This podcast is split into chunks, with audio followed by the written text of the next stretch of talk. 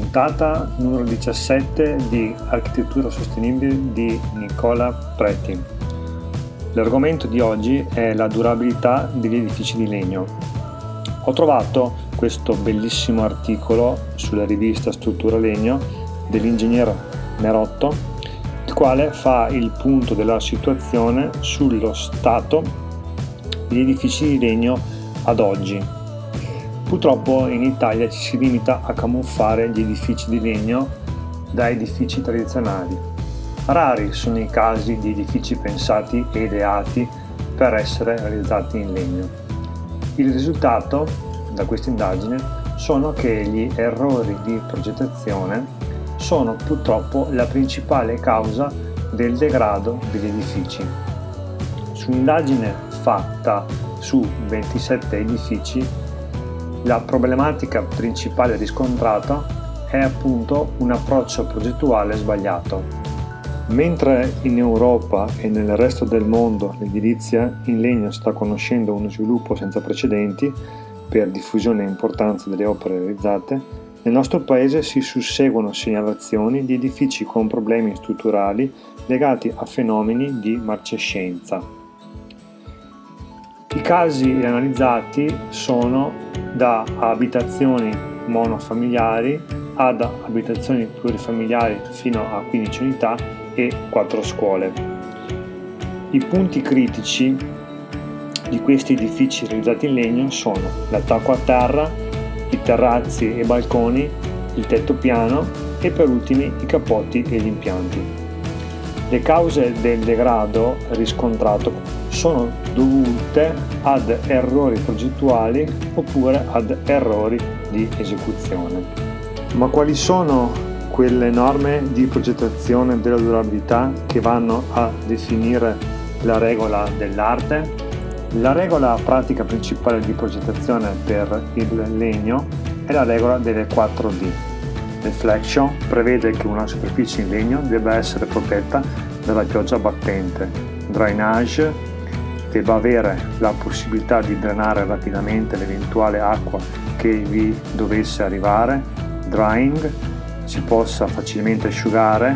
Durability abbia una durabilità naturale in base alla specie vegetale più alta nei punti più critici. Un'ulteriore regola è quella di progettare una forma adeguata del volume.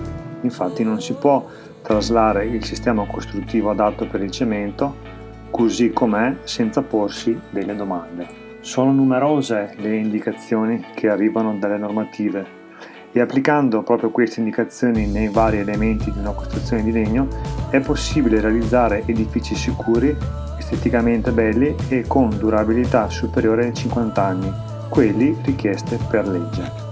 Esempi di edifici costruiti nel rispetto di queste indicazioni li possiamo trovare nei vecchi masi di montagna, nelle chiese di legno, in Norvegia per esempio, e in generale in tutta quella edilizia precedente all'introduzione della chinca.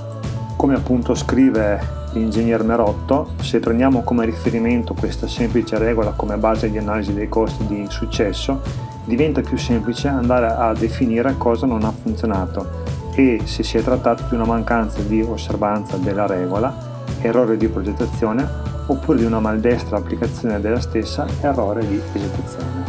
Un discorso a parte riguarda le superfici piane, colpevoli del 50% dei fuoriservizi delle strutture viste. È abbastanza immediato comprendere come sia estremamente difficile raggiungere livelli di drenaggio soddisfacenti senza un minimo di dipendenza. Se poi, come in molti dei, di casi visti. Si procede con rivestimenti di strati di isolante e impermeabilizzazioni fuori controllo, si va a impedire anche la possibilità di asciugatura della struttura costringendo il legno in condizioni di saturazione. Questa è una condizione estrema in quanto il legno si trova rivestito da materiali non traspiranti che rendono impossibile l'asciugatura questa condizione è la più gravosa in termini di durabilità per il legno e i casi visti dimostrano che in queste condizioni la struttura inizia a dare segni di cedimento già dopo 4-5 anni.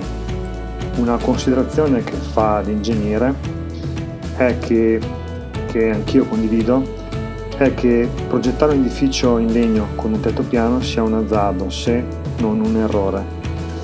Infatti le condizioni per poterli realizzare correttamente sono talmente vincolanti architettonicamente da non poter essere più considerati piani.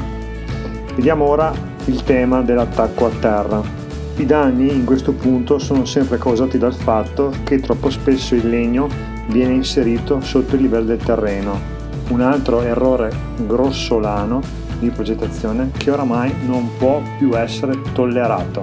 La realtà degli edifici di legno in Italia è composta quasi esclusivamente da edifici a struttura linea camuffati da edifici tradizionali. Tetti piani, terrazzi, assenza di sporti, pavimenti a filo con il giardino esterno sono scelte stilistiche mal sopportate dalla materia legno che vuole respirare, non essere soffocata.